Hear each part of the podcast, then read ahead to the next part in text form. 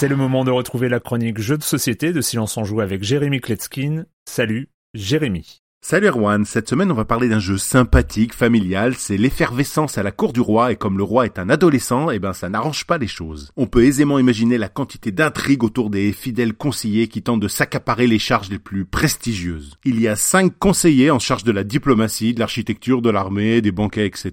Mais les joueurs ne vont pas jouer l'un de ces conseillers, non. Ils vont tenter d'influencer le roi et son entourage pour les faire monter en grade ou pour les rabaisser aux yeux du souverain. Le jeu s'appelle Pour le roi et moi. Il s'agit principalement d'un jeu de cartes, mais pas que. La particularité de ce jeu, c'est qu'il se joue en 2 phases très distinctes et très différentes. Lors de la première phase, donc la phase de don, chaque joueur va à son tour distribuer des cartes. À chaque fois, il va prendre connaissance de la carte et décider s'il la prend pour lui-même, la pose au centre de la table ou la met de côté. Attention parce qu'il ne pourra prendre qu'une carte pour lui-même et n'en mettre qu'une de côté. Donc si on fait ça d'entrée et qu'on pioche une autre bonne carte, on va être obligé de la donner à l'un des autres joueurs. Une fois que chaque joueur a reçu une carte et qu'il y en a une de côté, on passe au joueur suivant qui redistribue lui aussi une carte à chaque joueur. Au centre de la table, il y a un tableau avec les 5 portraits des 5 conseillers, donc 5 couleurs différentes. Les cartes, quant à elles, sont divisées en 3 catégories, donc il y a les cartes gouvernement, 5 couleurs différentes, numérotées de 1 à 4. Il y a des cartes qui représentent l'or, donc numérotées de 1 à 3. Et il y a des cartes roi qui permettent d'influencer le roi en lui racontant des bobards sur ses conseillers. Tous les conseillers commencent la partie avec une influence de 3, ils peuvent descendre jusqu'à 1 et monter jusqu'à 6. On va donc tenter d'un côté d'obtenir le maximum de points d'une ou de plusieurs couleurs, et de l'autre que ces couleurs aient une valeur d'influence la plus élevée possible à la fin de la partie, donc de 1 à 6 pour chaque couleur. À noter aussi l'humour décapant, puisqu'à chaque fois qu'on va influencer un conseiller, on va changer son nom et son rôle. Le conseiller rouge, par exemple, il démarre la partie au niveau 3, il est bouffon du roi, mais il peut être relégué au niveau 2, donc tourneur de page, ou même au niveau 1, ouvreur de rideau. Évidemment, s'il atteint le niveau 6 et parvient à le garder jusqu'à la fin du jeu, alors il attribuera 6 points au joueur qui aura le plus de cartes rouges. Oui, parce qu'au niveau 6, il est compositeur royal. Je vous laisse découvrir les titres des autres conseillers qui vont passer de goûteur à éplucheur jusqu'à grand maître des banquets, etc.